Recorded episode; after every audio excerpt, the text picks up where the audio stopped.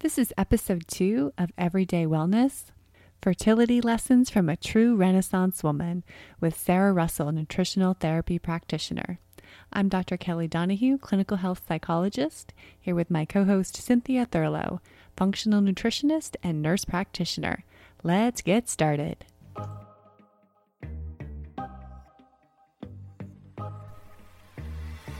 Welcome to Everyday Wellness. Wellness is the result of the decisions that you make every day. It's your mindset and the thoughts you believe. Wellness is the food you put in your body and the relationship you have with yourself and others. Wellness is your work and meaning. Join us on Everyday Wellness as we explore ways that you can choose wellness today. Hello, hello. Well, we are really excited today to have the very esteemed Renaissance woman, Sarah Russell, um, as our podcast interviewee today.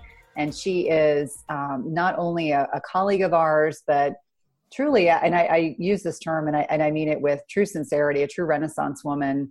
Uh, she has such a breadth of experience and background, um, and her focus uh, in within her own clinical practice is on fertility and female hormonal health um, but she has a really rich uh, background, which I'll let her delve into. Um, she actually lives in Italy, which sounds wondrously romantic uh, to me right now, as opposed to living in hot, steamy Northern Virginia. Um, but uh, welcome, Sarah. We're so excited to have you here today. Thank you so much, Cynthia, and thank you to uh, to both you and Kelly for inviting me to this wonderful and exciting podcast. And uh, Thank you so much for the beautiful introduction. Oh, you're welcome. You're welcome. I would love for you to share more about your background because I feel like that in and of itself has really influenced your your area of focus. Um, you know, not only personally but also professionally. Sure. Yeah. So actually, I uh, I came to nutrition actually from um, an original standpoint of really experiencing hunger and poverty as a young kid. Um, we we lived in Tehran um, for a few years in the late 1970s, and we were kind of stuck there during and after the revolution broke out because my brother was born right at the beginning of all of all that chaos, and it, he was not healthy enough for us to just up and leave when things got bad. So uh, we ended up leaving all our possessions behind and um, and starting our life over, basically with both my parents jobless and three small kids and very little money for food. And um, i i spent basically my whole preschool years um, with with the experience of hunger and basically building all my interpersonal relationships around the the hope that the person that I that I was making friends with, whether adult or kid or you know, uh, no matter who it was, um, would would give me something to eat. And then we moved to the tuscan countryside when i was seven and that was an amazing experience because food grew from the ground. And and i fell in love with foraging uh, in particular with wild herbs mushrooms and rose hips and other interesting berries like blackberries. And um, I, I, spent some time um, just gathering stuff from the woods and learning all about different herbs and um, which mushrooms could be eaten and which shouldn't be. I'm still alive, so I guess I did a good job. and uh, right, so um, and um, and and really just fell in love with food and nutrition and the the concept of abundance. And then when I was 14 um, and living in the middle of the Nevada desert, I I thought, okay, I, am going to be a nutritionist when I grew when I grew up. So I went to the nearest library and looked for nutrition books. And sadly, I don't know if it was the library collection or if it was just the late 1980s, uh, early 1990s. It was 91, I think. Um, nonetheless, the sadly all the nutrition books were about megadosing on synthetic multivitamins, and I was like, oh, that's not what I want to do. So I yeah. ended up becoming a nerdy academic instead. Uh, and then discovered uh, that there are actually food-based nutritional training programs not mm-hmm. before getting my phd in italian renaissance literature so uh, i went from studying um, consent versus coercion to sex and marriage in the medieval and early modern Italian fictional tradition and in canon law, nonetheless, uh, to working on complex health cases, including, in particular, um, fertility, pregnancy, and um, complex health cases in general in adults and children. That is quite the story. Yeah.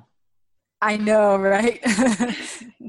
what what was it about fertility that made you so interested? What made you want to specialize in that area? You know, it's so interesting because um, a lot of people assume that um, that because that was the area that got me so excited about signing up for a nutritional training program um, that I probably had a struggle with it. I, I like to joke that it's that fertility challenges are basically almost one of the few health problems I've never had. Uh, so um, I, um, I I'm lucky enough to have three kids, and it was when I was at home recovering from a C-section, which I had because I had a full placenta previa with my last pregnancy. My son is now almost seven, and I was at home with him and um, finally had the time to read the book Nourishing Traditions that my acupuncturist had recommended to me when I was in the last year of writing my dissertation. And I, I remember I had opened the, the introduction and I was like, no, this book is going to change my life. I can't read it right now. Mm-hmm. I have to finish my dissertation. So when I was at home with, uh, with Gregorio, this was a couple years after I had opened and closed the book. I re I started reading it again and I was like, oh my gosh, it's such a blessing, you know, to, to be here with you know with this beautiful baby and to have you know what health i do have and to have at least some access to you know good real food here in in berkeley where the food culture is is so vibrant and um and i thought it would be just so wonderful to give this um the gift of nutritional knowledge to other people especially um people who are just struggling mm-hmm. with a desire to ha- to have a, a healthy child and and haven't attained that it's absolutely so, fascinating. I mean, I it's interesting how you, you know, you lived in different parts of the world and and how that so strongly influenced you. I think when you said to me that or you said um, earlier just talking about, you know, when you moved to Italy to Tuscany and it was fascinating for you to be able to eat things that grew out of the earth. Um, you know, did you have any formal training as a child or you just probably taught yourself as you went? So you know, my dad, um, he was he was a very interesting man. He was a he was a poet, but he had um, a, a, a, biology and and a botany background. He was basically a naturalist at heart, even though he was a modernist poet. And um, he saw that I was passionate about nature and about um, you know herbs, and he taught me a lot. He knew a lot about uh, medicinal herbs. I remember him uh, feeding me abundant portions of stinging nettle when every time I would have any kind of respiratory or allergic afflictions.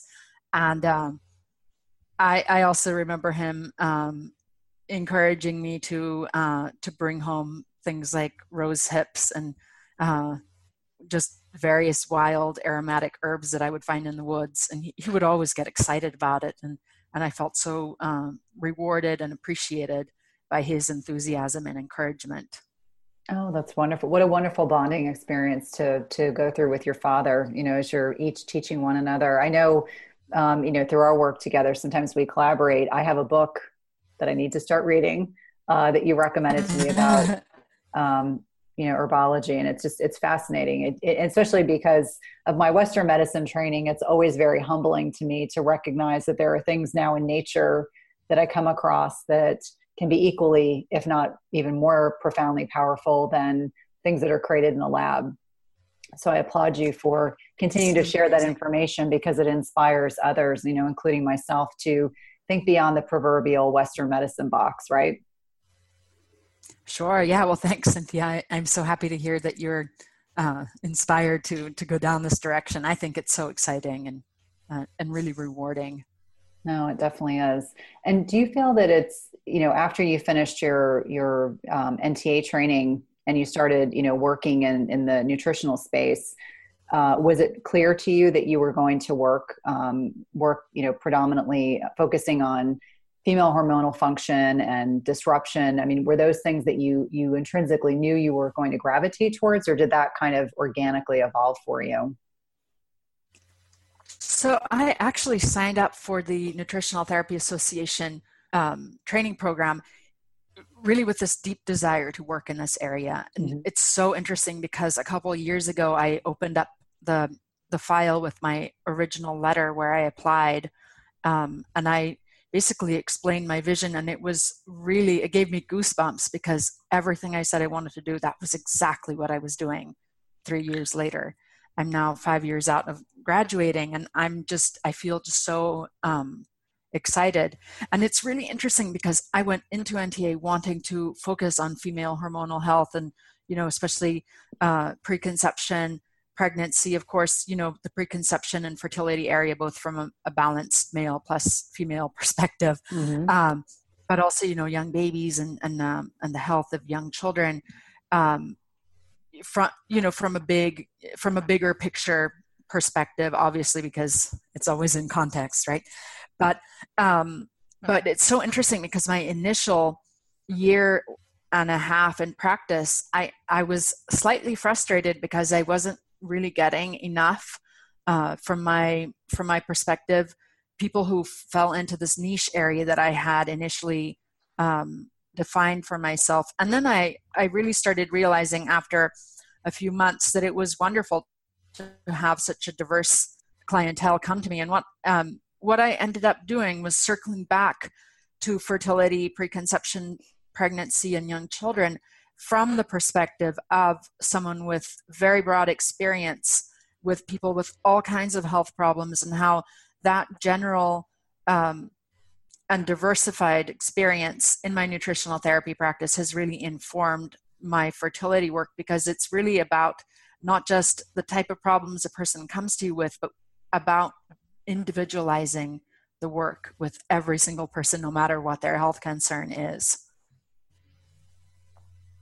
I loved what you had on your website related to that. You were, you know, you're talking about looking at the individual and you focus a lot on addressing the root causes. And the first one you listed on your website was stress, which I definitely resonated with. As a psychologist, I see this all the time in my practice. So I'm wondering if you could just take us down the road and tell us how you've seen stress impact this in different individuals. Yeah, I mean, we are under so many kinds of stress. Um, and the one, basically, the first thing that I tell people when I give them a nutritional plan is a, a nutrition, obviously, lifestyle plan as well. Um, I always tell them, look, don't um, don't take this too seriously, because if you start looking at this as you know must and mustn't, then you will be so stressed that you won't enjoy the food that you're eating. So we always have to contextualize everything. Um, and so that's one example, you know, even just striving to to do all the right things can ultimately become a source of its own source of stress in a way and its own obstacle to healing. So I really do try to make that the very first thing that I talk to every single client about. Um, improved nutrition really is is not just about improving what you eat, but including your relationship um, with all the kinds of layers of health. You, if you can't really digest your food and absorb your nutrients, if you're super stressed, as as many people are, so I always really try to emphasize that piece of it because I don't want my you know my nutritional guidance to be another layer of stress in an already stressed person's life so what we try to do obviously i, I come to the let's talk about stress side of things not from a psychological perspective as you know as you can do which is a wonderful way to integrate with with nutritional therapy but more from a general you know we're all people we all have some kind of stress in our lives perspective. So many types of stress that i see are you know that quest for pers- for perfection type of stress.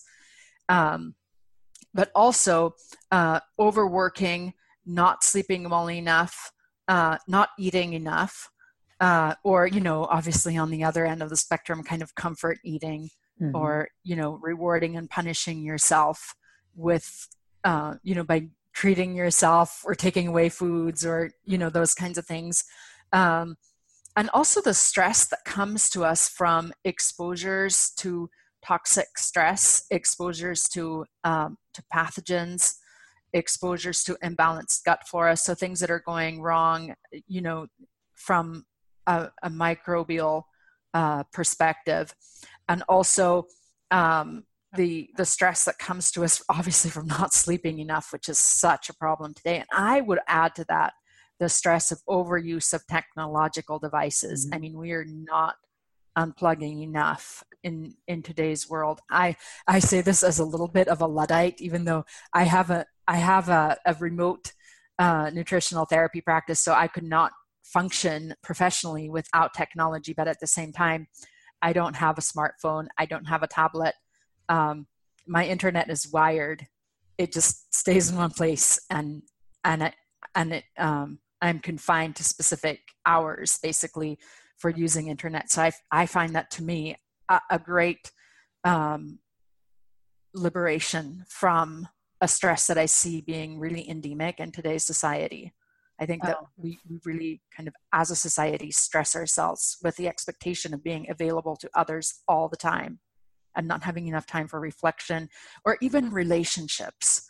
I think that our relationships ultimately are are being really stressed by these um, by these pressures. Oh, I so agree with you. It's it's interesting. My my segment that I did this morning was talking about, you know, the everyone on TV wants it to be something that's sensational. So it's sleep hacks is what they wanted. Um, but there was a whole, you know, there was a section on nutrition and there was a, a section on technology and i was saying you know we're in an overly stimulated environment so that completely resonates with everything that that you're saying and it's interesting you know brian hoyer who's part of our tribe too um, he talks about ancestral health and ancestral living and the more that you recognize that our lives are so largely overrun by electronic devices um, even though we try our darndest it's just so easy to get trapped in that it's it's almost like a yeah. hamster wheel um, even explaining to clients that you know i'm I, the longer i do this the more i recognize i need to take more time away from electronics because once you get that blue light you know that junk light um, you know infiltration in your life it, it's you know you're not connecting with nature having opportunities to connect with others because you're looking at a, at at a device um, you know we're guilty of that we're certainly not perfect but um, it's interesting how you look generationally. You know, my parents' generation, or I should say my father's generation, because my mother was is was pretty high up in information technology. But you know, my father's generation, when they left their job, they left their job at the end of the day. Nowadays, that's not the case. Yeah. People are feeling obligated and connected and accessible, and uh, that's a huge stressor. I have clients who will occasionally text me at odd hours or send me emails at odd hours and I, I, I see it but i'm choosing not to respond to it because i think it's it's detrimental for me and for them it's that you know constant instant yeah. gratification all those dopamine releases in the brain which we know are you know creating a cycle of even for adults where people are addicted to technology so i think that's that's a really important distinction about another stressor that that certainly will you know hardwire our brains to not be at uh, at their best, primed and ready to be doing the kinds of activities we should be doing. Definitely, yeah, I agree.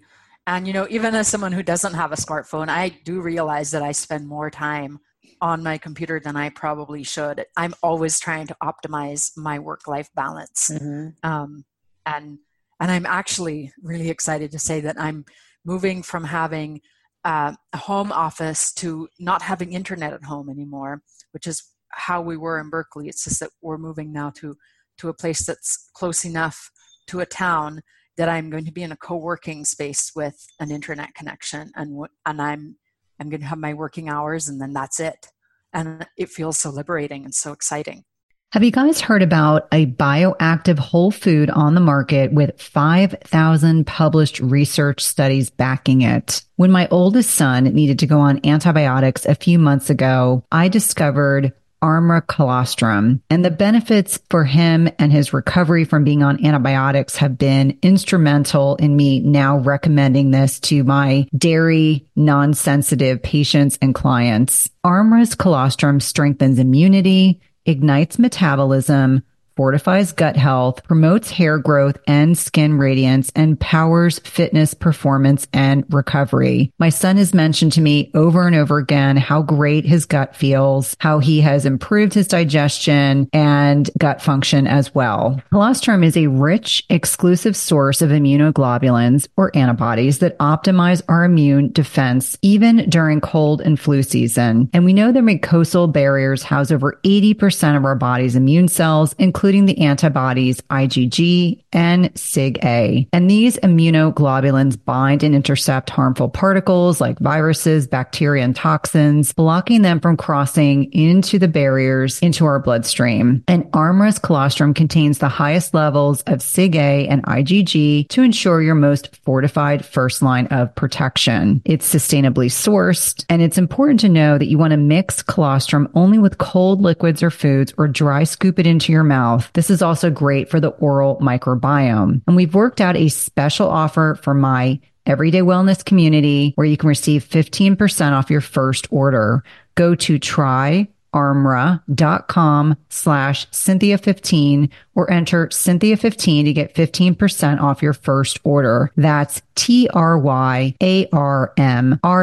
dot com slash Cynthia15. You definitely want to check it out. Today's podcast is sponsored by NutriSense. It combines cutting edge technology and human expertise so you can see how your body responds to different types of nutrition, stress, exercise, sleep, and where you are in your menstrual cycle in real time. And by pairing a continuous glucose monitor with their app and expert nutritional guidance, NutriSense can help you reach your health goals. And the best part is it's not just a program where they send you the CGM and you have to figure it out on your own. Each subscription plan includes one month of free expert nutritionist support. Your nutritionist will work with you one on one, interpreting your data and providing customized advice to help you reach your health goals. The last time I had my CGM on, my registered dietitian and I troubleshooted over some specific concerns that I had. And whether you're aiming to lose weight, stabilize your energy, or just feel better overall, NutriSense offers the guidance and support you need. And lasting sustainable change takes time and can be achieved through a longer term subscription. That's why I encourage my patients and clients to consider three, six, or 12 month subscriptions where it's actually less expensive and allows you to not only achieve your goals, but also to ensure that you stick to your healthy lifestyle for the long term. As I've mentioned before, I have found the CGMs I've used through NutriSense to be incredibly insightful, specifically to carbohydrate tolerance. I would not have known that plantains spiked my blood sugar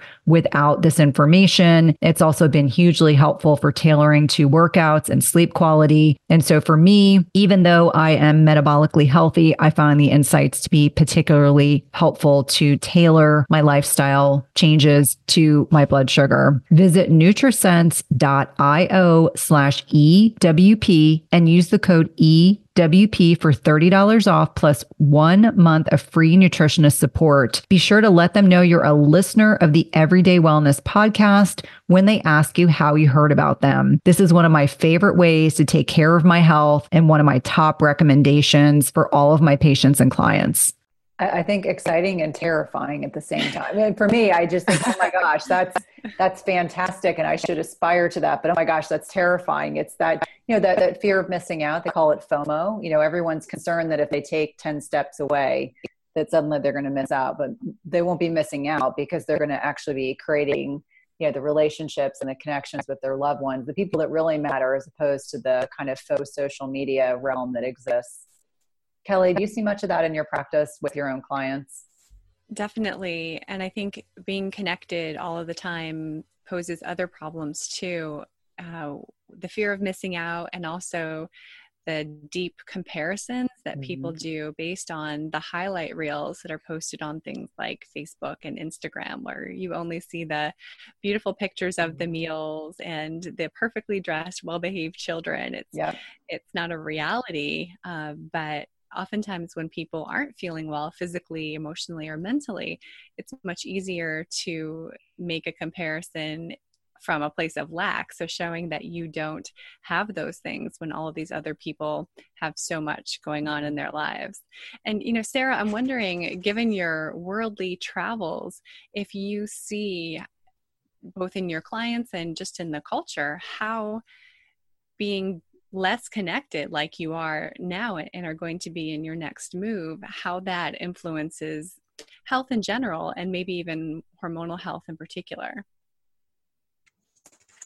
Yeah so i definitely um, see that the younger kind of more connected generations and i have to say that italians are definitely if anything more you know quote unquote connected and uh, attached to their technological devices than than americans are um, if anything. And uh, yeah i mean i definitely see the the younger generations in particular being um, kind of sabotaged in many ways both in their physical emotional and interpersonal health from um, you know from these influences and from these unhealthy attachments with uh, you know with these devices. And as you were saying very rightly the, the pressure um, of comparison and the desire to emulate the perfection and the you know this i'm i'm showing you the best parts of my life so you will assume that this is how i always live. Mm-hmm. you know my children are always clean and smiling and my food is always perfectly plated and and the light is always shining you know? Uh, that's not really anybody's life but i do think that that definitely um, you know not only from um, a neurotransmitter um, and electromagnetic frequencies perspective which is definitely a huge, huge deal. I'm so glad that you mentioned uh, our colleague Brian Hoyer, Cynthia, because I, I really, uh, really like his work a lot. Um, but also, it's important to keep in mind that there really isn't any large research in terms of, of how all of these things affect different parts of our life and interact with different things. Now, um, coming from the perspective of Mercury research, there have been some really important studies that document the um, the fact that electromagnetic frequencies exposure is positively correlated with a higher and faster rate of off-gassing of elemental mercury from people's amalgam fillings. So, and this is associated, obviously, in turn with um, with a lot of health problems. Now, I'm I'm sure that it's not just an issue for people who who have some kind of low dose chronic mercury exposure or accumulation in their bodies which by the way even people without amalgam fillings usually have um, but it's also other things that the emfs are interacting with. I mean we have a very complex and also very delicate um, system of biochemical regulation which includes among other things our hormonal balance. And um, we're really underestimating, I think, the potential for um, for technology and and especially these high uh, exposures to increasingly heavy doses of electromagnetic frequencies to imbalance our health you know from a hormonal perspective and also from a um, digestive and you know every single mm-hmm. functional area of health could be uh, included. But you know, one of my big concerns with um, with pregnancy is um, obviously you know beginning with preconception and so many different issues can come up i mean i could really talk for hours about this but you know sometimes when couples are struggling to conceive a lot of the time the husband has has a secret porn addiction and this is not something that i overtly address because for many different reasons. Often the wife doesn't even know about it, but I've worked with couples for long enough to be able to see, oh my gosh, this is an issue. Maybe I should just, you know, tack on a just in case list of resources to the handouts. Um, you know, very uh, among many other different types of resources, and just let the guy take it in and and not feel humiliated or stigmatized or um, you know in, in some way um, identified as a problem, but giving him the resources should he admit to himself, okay, this is an issue for me.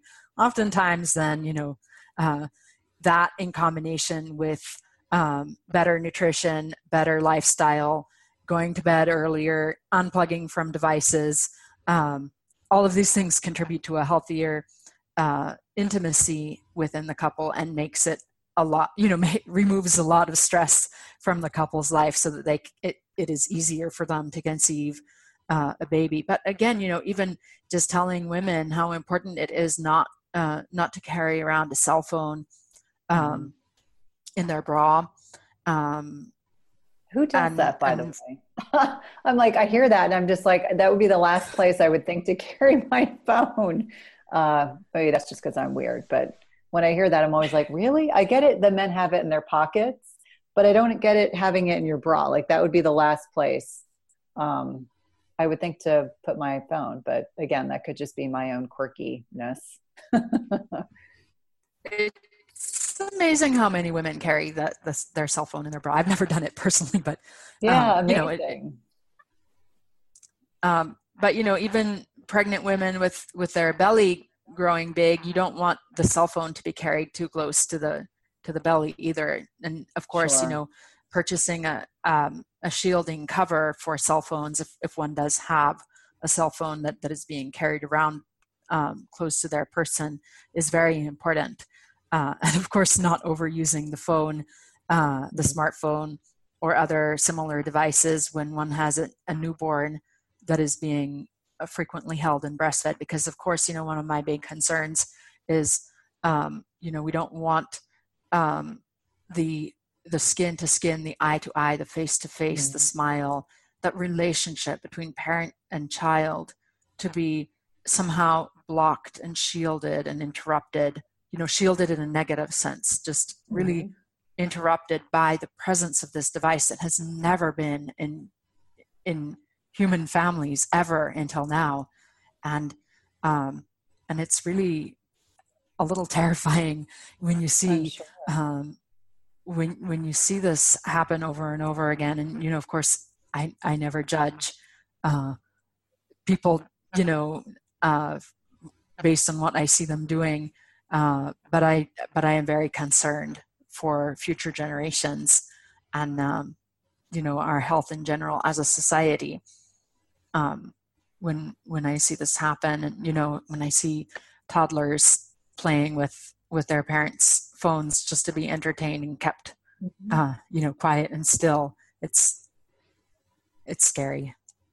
Well, and it's it's interesting because obviously my children are ten and twelve, so the advent of smartphones really didn't impact um, parenting for me until the last few years, and I think about, you know, for me, you know, I, I breastfed both of them and enjoyed it, enjoyed that whole process, enjoyed, you know, when they were toddlers and preschoolers. And I just, I didn't have a smartphone. And I, I think about lost opportunities. And, and again, there's no judgment from my perspective because I'm sure other generations look at what, what the way that we're raising our children have very strong opinions. Sure. But I, I, do, I can appreciate that, that lost connection, those lost opportunities, not being as present um, as you could be as a parent and how that can impact that bond. How do you see with women that are you know childbearing years and beyond how do you see some of the lifestyle things choices that people are making? Do you see the same impact on the endocrine system? Because really that's what it comes down to when we're talking about um, you know hormonal health in women it's really the endocrine system is is largely what we're really focusing on. Um, how do you see you know these technologies and these toxins and things we're exposed to in the environment how are they impacting people as they head into perimenopause and beyond? Sure. Well you know even you know talking about um, the reproductive years one of the big thing a couple of big things that we haven't really talked about are plastics in various mm-hmm. forms um, and and from various sources including you know um, people who are making such a concerted effort to drink clean spring water, but they're maybe purchasing it from from uh, you know those soft glass. Uh, I'm sorry, soft plastic bottles that can uh, leach so much endocrine disrupting um, plastic uh, byproducts into the water that into that clean water that they, that they're drinking. So even just helping mm-hmm. Educate uh, couples as to the importance of um, you know sourcing not just what's contained in the container, but also the materials of the container itself.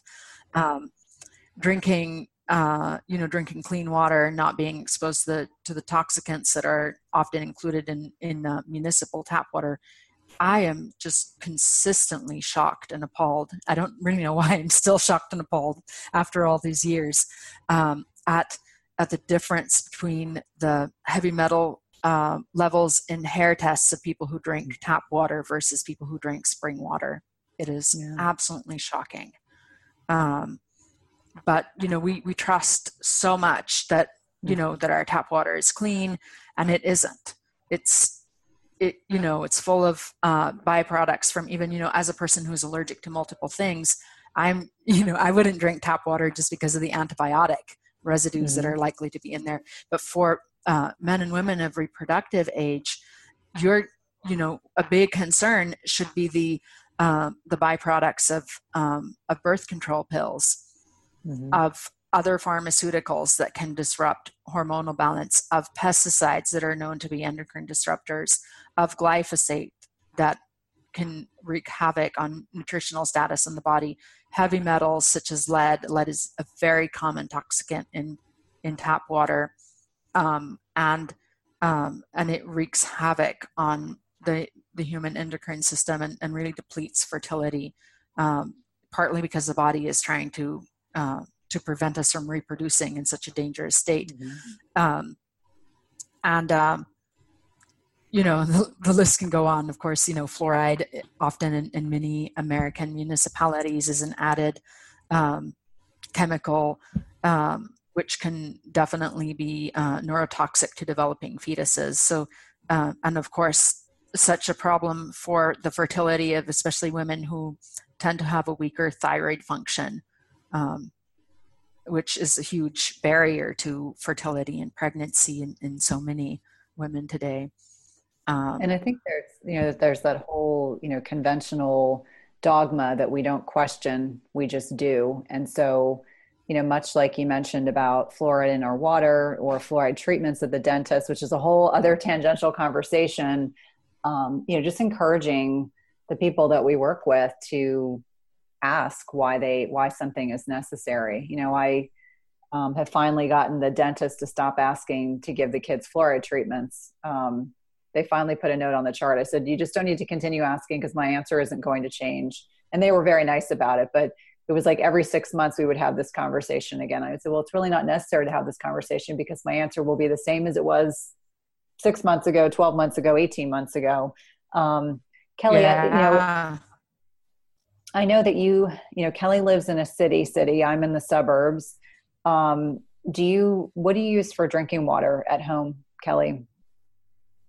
We use uh, a filter on our refrigerator, um, and we also use filters on our baths and showers too. That was a huge lesson for me when I went mm-hmm. through the NTA training. You think about, at least I thought about toxins as coming in through things that I was eating, but I was less mm-hmm. aware of the presence of them in the water, like you were talking mm-hmm. about, Sarah, and how that can enter your body when you shower every day or when you give your child a bath and they want to play in there for 35 minutes. I mean it's a huge place for for exposure.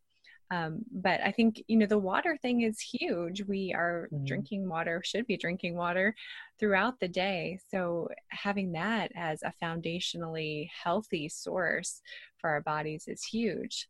Um, and sarah wondering if you can kind of expand on the other things that people are putting into their body and talk about how a nutrient dense whole foods diet helps with hormone regulation, fertility, preconception. Sure. Yeah. Um, you know, another big source of toxicity that can that can really be um, such a problem for so many women's fertility is makeup and, and, mm. and other cosmetics. So many women don't realize that the toxic substances inside the makeup which they are often completely unaware of, are entering the um, circulation via um, via the skin, um, and that can, it, you know, again, just like uh, with the tap water versus filtered water or spring water, uh, I can see that I can see women who are using, uh, you know, just regular old makeup. Um, I can see the difference between that and cleaner makeup companies or no makeup on a hair test, um, and it's it's really shocking. You know the the impact on the hormonal system that just switching uh, your home and body care and cosmetic care regimens uh, can shift overall health and um, endocrine health. Um, so, to answer the second part of your question, um, a nutrient dense diet nourishes every aspect of, of the body and helps build um, fertility by build you know by providing the building blocks of hormonal balance by nourishing the mother's body and helping you know the, the mother's body feels safe. And um, and fertility is enhanced of course when uh, in, in in a situation where the body feels safe and not starved which means of course not just putting in uh, nutrient dense foods into the body but also uh, being able to digest the foods properly because you're not stressed as you're eating you're chewing your food well and um, and you um, have any you know supplemental digestive support that you may need in that phase of life.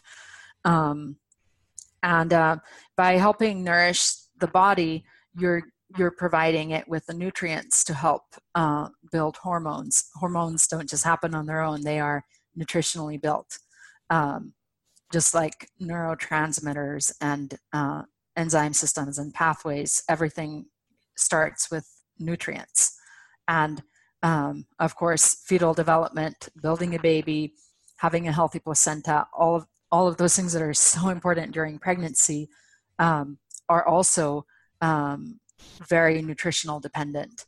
So, um, you know, just switching people, uh, and it's not about the nutrients that are listed on a package of, uh, you know, prenatal vitamins or even on food package pa- packages, because just because those nutrients are listed on a bottle does not mean that your body can actually use them in those forms.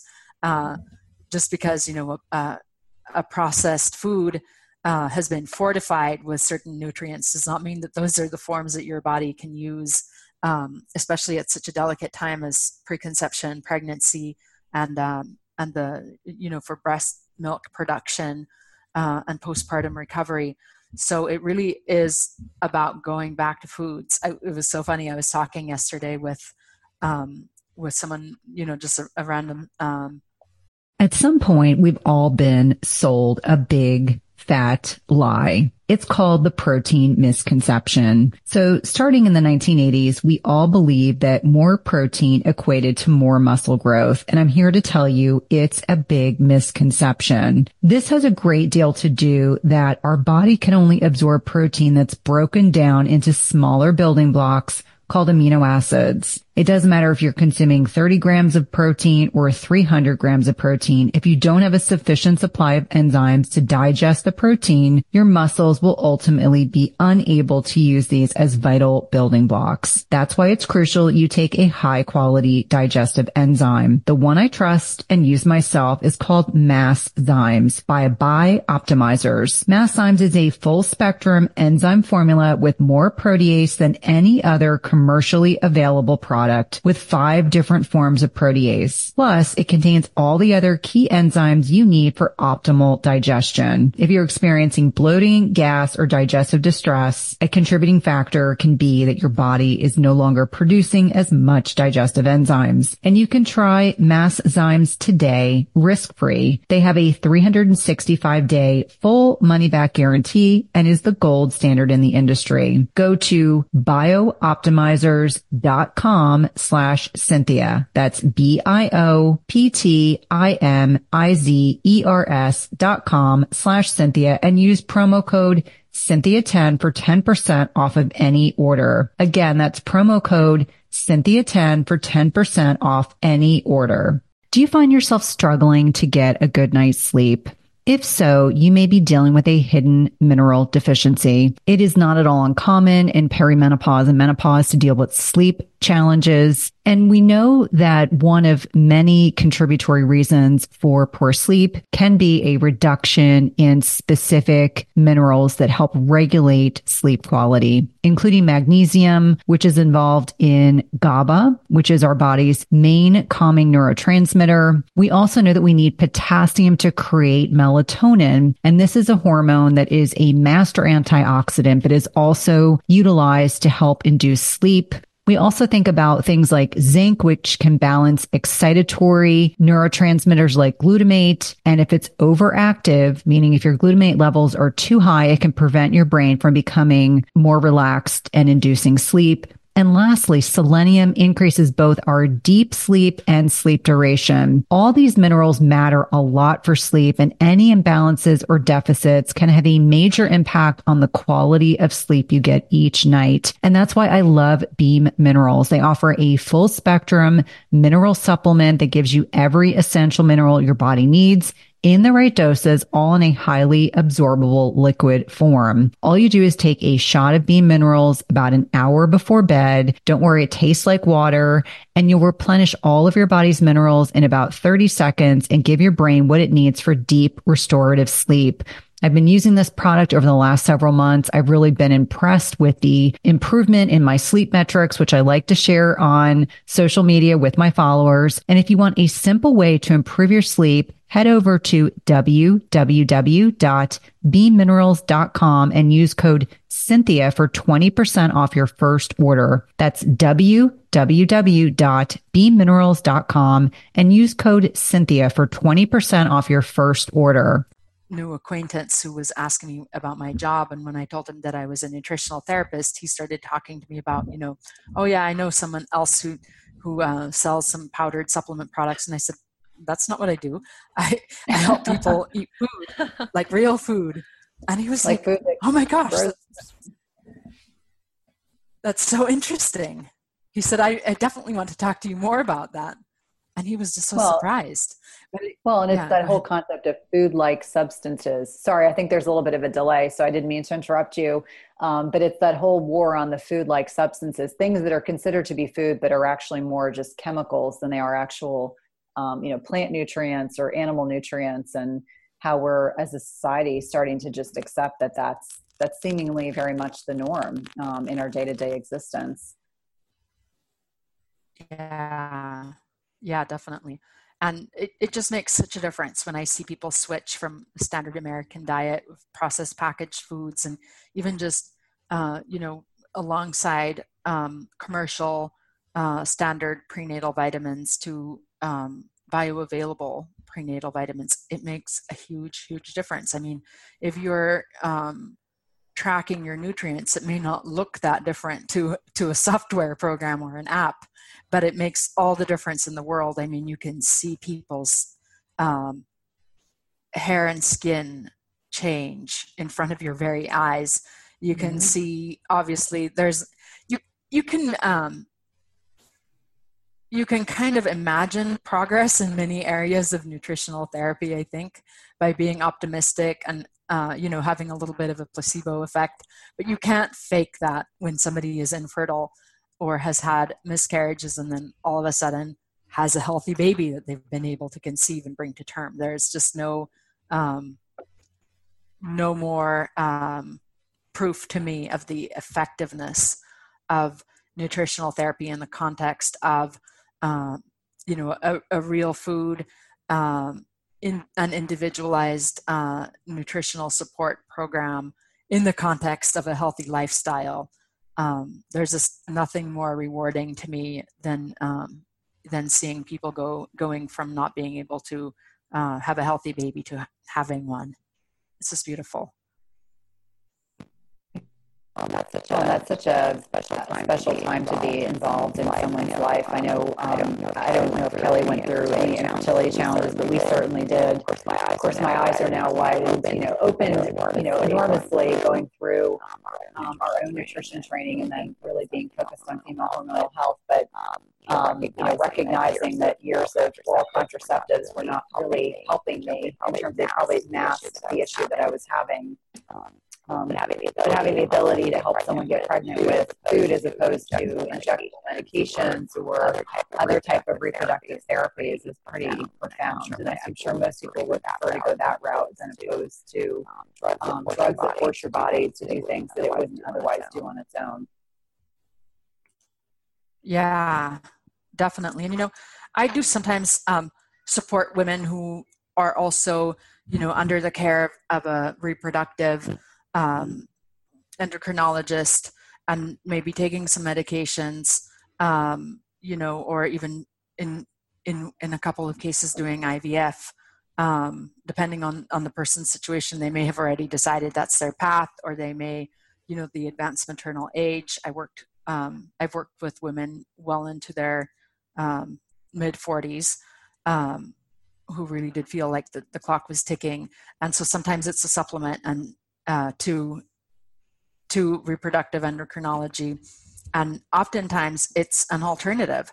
I've worked with uh, couples who had who had tried ivf and failed and then just took a break from it did nutritional therapy and got pregnant and have uh, you know now uh, three and four year olds. So it's it's incredibly rewarding. And uh, yeah Sarah, can you tell us a little bit about your practice, what it looks like, and your programs? I know that you have two two programs that I saw on your website. One was called Feed Your Fertile Body, and one was called Feed Your Pregnant Body. Can you talk a little bit about those, please? Yeah. So while uh, my nutritional therapy practice focuses very, very much on individualized uh, nutritional therapy, um, when when I'm working with clients who are going through preconception preparation and through pregnancy, there are certain foundations that are really constants for everyone. So when I developed uh, the fertility program very early on in my practice, basically the first year that I was in practice, um, I developed the original version of the Feed Your Fertile Body program and had a different name at the time. Um, but um, I did it essentially to help um, people supplement their individualized nutritional therapy work focused on their own fertility journey um, and then their pregnancy journey, which is where the, the pregnancy program originated. I, I had to uh, develop that as a follow up because I was uh, successful enough that people were demanding a pregnancy program as well. Uh, and um, basically, it, it's a really great way to bring people together in a group setting. I also do sometimes um, use the programs on on a self on a self paced basis with individual couples um, that I'm working with. But I find the group setting incredibly powerful and empowering because um, couples build community and connection and support and it often happens that uh, that they end up getting pregnant around the same time and having babies around the same time and it's just so nice for them to have like a real food-based community that they can look to for support um, another thing that i'm really um, happy about is that the these are programs that um, that other practitioners are using in their practices. So um, I originally developed these programs for my own clients and then um, decided that it would be great uh, that other fertility and pregnancy focused practitioners would have access um, to these materials and not have to kind of reinvent the wheel all over again. So that's um, amazing. And now, yeah, thank you um, there are now a few uh, a few centers that are interested in integrating um, the fertility program into their uh, curriculum. So that's very exciting, and it will create a demand for more instructors in the areas where these centers operate. So that's another uh, very exciting area of work for me to uh, fine tune and develop. Now, would that be within within the EU or in the United States? Or are you not able? Are you not so liberty? So far in the U.S., I'm I'm working on the um, on on Europe as well. Uh, I think it, it's a little bit of a different demographic, uh, but I'm I'm um, I'm looking at starting to get booths at conferences in um, in the UK, starting there and just kind of seeing uh, from there what what comes out of it. I really think that um, you know, given the success rate of the couples that have gone through the fertility program and, and the and the happiness of the women who have you know and, and of course you know their their spouses um, who have gone through the pregnancy program uh, the feedback has been really good i really am so um, grateful and gratified by the by the feedback of the women who've gone through the uh, Feed Your Pregnant Body program and who have said that it was really um, such a great balance of being informative without being scary mm-hmm. um, because balance, it's it's a fine line mm-hmm. you know um, you want to inform people so that they're not uh, putting themselves at risk.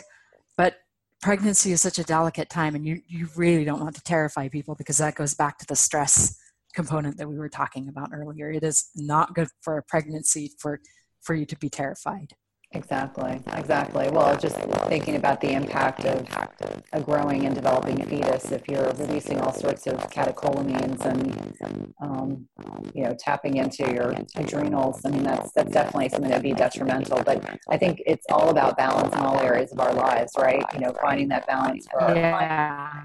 finding balance if, if it's ever so elusive in our personal lives. I think Kelly had a really good take on balance in our first podcast we did together, uh, where she said, you know, it's it's constant fine tuning. It's there's never it, it's never as if you achieve balance and it stays there. It's constantly finding this juggling um, in, in, within your personal and professional life to make it work for you and your family. Definitely, yeah, that's really well said. Oh, well, thank you. Well, Sarah, I want to be mindful of your time, especially in light of the fact that you're in the midst of a move, but I can't thank you enough. I know I speak for Kelly and myself for carving out a little bit of time to connect with us as well as our listeners. And can you tell me how listeners can find you, how to reach you outside of this podcast? Sure. Um, and thank you so much again for having me on the podcast. Um, I can be found at my website, buildnurturerestore.com. And um, I can be emailed at Sarah with no H at buildnurturerestore.com. No dots or anything um, um, between build, nurture, and restore. It's just all attached. So, you know, it, yeah. it's funny that you mentioned no age because I probably have 20 friends in my sphere that are named Sarah. And at any given, any given day when I'm sending an email, I have to remind myself, this is Sarah with a with an H or without an H? Uh, just being mindful of you know the, the different spellings that are out there, and certainly there are many. And Sarah is just kind of one of those very classic names. It's multi generational, uh, so I know lots of Sarahs yeah. at different age age ranges for sure. Yeah, it's so funny because in Italy they don't they never put the H on Sarah, but they always forget the second L in my last name. Oh, interesting. yeah. Sarah, uh, again, we want to thank you for being here and ask you just one more question that we like to ask all of our podcast guests. So, as our name implies, everyday wellness, we would like you to share some of your best tips, maybe just two tips for the listeners on what they could do to improve their wellness every day.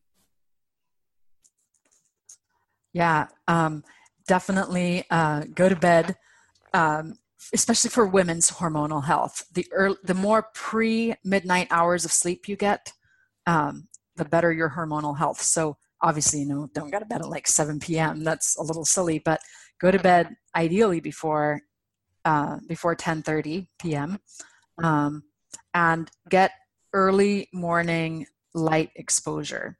So go outside early in the day so that you start to get the the light receptors on on your skin active for really good hormonal balance and good sleep wake cycles. Those are my two top tips. I know that they're not food related but they will really help you get um, integrate uh, with nutrition and other good lifestyle uh, strategies so that you're getting a lot more mileage out of your food no, I think those are great. And, and I think, you know, it's, it's interesting even for me. I mean, I'm all about going to bed earlier. but I hadn't thought or considered. I'm usually walking my dogs early in the morning, but how important that is, you know, for hormonal synthesis to get light exposure. Um, and so that's a really good one, even for me, just to kind of remind me, clue me in that I need to be doing more of that myself. Yeah, well, thank you so much, uh, Cynthia and Kelly. It's been such an honor and pleasure to be on this podcast. Thank you so much for joining us. You can find out more about Cynthia and her work at chtwellness.com. And you can find out more about Kelly and her work at everydaytherapist.com. In addition, if you have questions for us or topics you'd like us to address, please email us at everydaywellnesspodcast at gmail.com. Until next time, be well.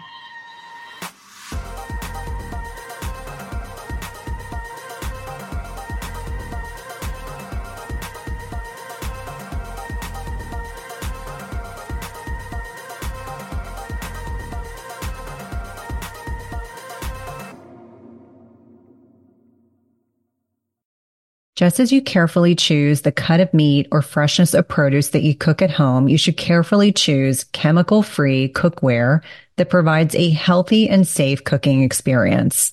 The materials in 360 cookware are safe, sustainable, and of the highest quality.